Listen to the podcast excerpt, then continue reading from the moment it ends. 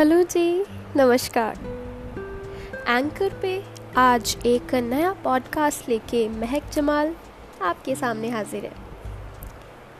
आज एक बहुत ही प्यारी सी कहानी आप सबके साथ शेयर करने वाली हूँ।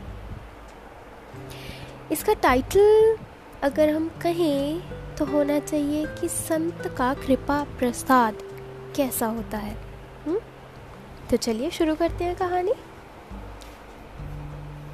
कहानी कुछ इस तरह है कि रावण ने जब माँ सीता का अपहरण करके अपनी अशोक वाटिका में उन्हें कैद करके रखा था, तब महावीर हनुमान और बाली पुत्र ने रावण को खूब अच्छी तरह से समझाया कि भगवान राम से शत्रुता त्याग के सीता माँ को उन्हें लौटा दो। इसी में तुम्हारा भला है। अन्यथा तुम्हारा वंश नाश हो जाएगा। पर वो रावण था, वो नहीं माना। और राम रावण युद्ध बिल्कुल ज़रूरी हो गया। भगवान राम की वानर और भालुओं की सेना समुद्र के किनारे तक जा पहुँची, पर आगे कैसे जाए? सेना और लंका के बीच था अथाह और अपार समुद्र। राम ने पहले तो समुद्र से प्रार्थना की कि आप अपना जल सोख लो, ताकि सेना समुद्र पार करके लंका में प्रवेश कर सके, पर समुद्र के कान पर जू नहीं सरकी। विनय न मानत जलधि, जड़ गए तीन दिन बीत। बोले राम, सकोप तब, भय बिनु होई न प्रीत। तो भगवान राम ने धनुष पर बाण चढ़ाया और तभी झटपट से समुद्र ब्राह्मण का वेश लेके प्रकट हो गए। और उन्होंने परामर्श दिया कि राम की सेना में नल और नील नामक दो वानर हैं, जिनके हाथ से फेंके हुए पत्थर पानी पर तैरते हैं। इस प्रकार वो मेरे ऊपर पुल बना सकते हैं। निर्देशानुसार पुल बनाने का अभियान शुरू हो गया। भगवान राम की वानर और भालुओं की सेना उत्साह के साथ इस काम में लगी हुई थी। उस समय गिलहरी के मन में भी विचार आया कि मैं भी भगवान की सेवा क्यों ना करूँ? पर कैसे? गिलहरी कर ही क्या सकती थी?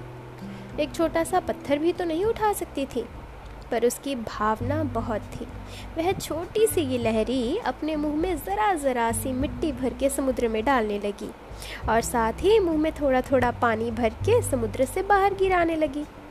हनुमान जी भी नल नील तक पत्थर पहुँचाने में तत्परता से लगे हुए थे। और बार बार आने जाने की वजह से गिलहरी उनके पैरों के पास आ जाती थी।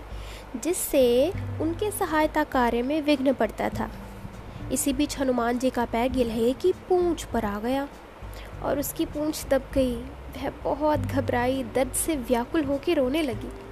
जब इस पूरी घटना का भगवान राम को पता चला तो उन्होंने गिलहरी को अपनी हथेली पर रख लिया और सहलाते हुए उससे सारी बात पूछी।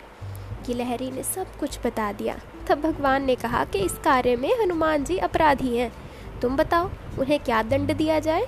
तो गिलहरी बहुत सहज रूप से उनका उपकार मानती हुई बोली, हे भगवान, आप श्री हनुमान के मस्तक पर अपना हाथ रख दीजिए। ये सुनकर भगवान आश्चर्य से बोले, ये भी कोई दंड हुआ भला? तो गिलहरी ने कहा, प्रभु, यदि हनुमान जी मेरी पूंछ नहीं दबाते, अर्थात मेरी देह उनका चरण स्पर्श ना करती तो आपका यह पवित्र प्यार और कृपा मुझ जैसे तुच्छ जीव को कैसे प्राप्त हो सकती थी? इसका श्रेय तो हनुमान जी को ही जाता है। उन संत की कृपा से ही आपने मुझे इस रूप में अपनाया है। अतः मैं प्रार्थना करती हूँ कि आप उनका मस्तक अपने हाथ से पवित्र कर दे। गिलहरी के मुँह से यह बात सुनकर भगवान राम प्रेम से गदगद हो गए। उन्होंने गिलहरी को अपने बाएँ हाथ पर रखकर दाएँ हाथ की तीन उंगलियों से उसे सहलाया। कहते हैं कि आज भी गिलहरी की पीठ पर भगवान की तीनों उंगलियों के निशान दिखाई पड़ते हैं। इस तरह से संत की कृपा का प्रसाद हमेशा मीठा होता है। उनकी कृपा किसी भी तरह से हो सकती है, चाहे जाने में, चाहे अनजाने में। पर उसका फल बहुत ही पवित्र और अच्छा होता है। ये थी आज की कहानी। अगली बार फिर मिलेंगे एक और अच्छी सी कहानी के साथ। तब तक के लिए महक जमाल को दीजिए इजाज़त और अपना ख्याल रखिए। नमस्ते।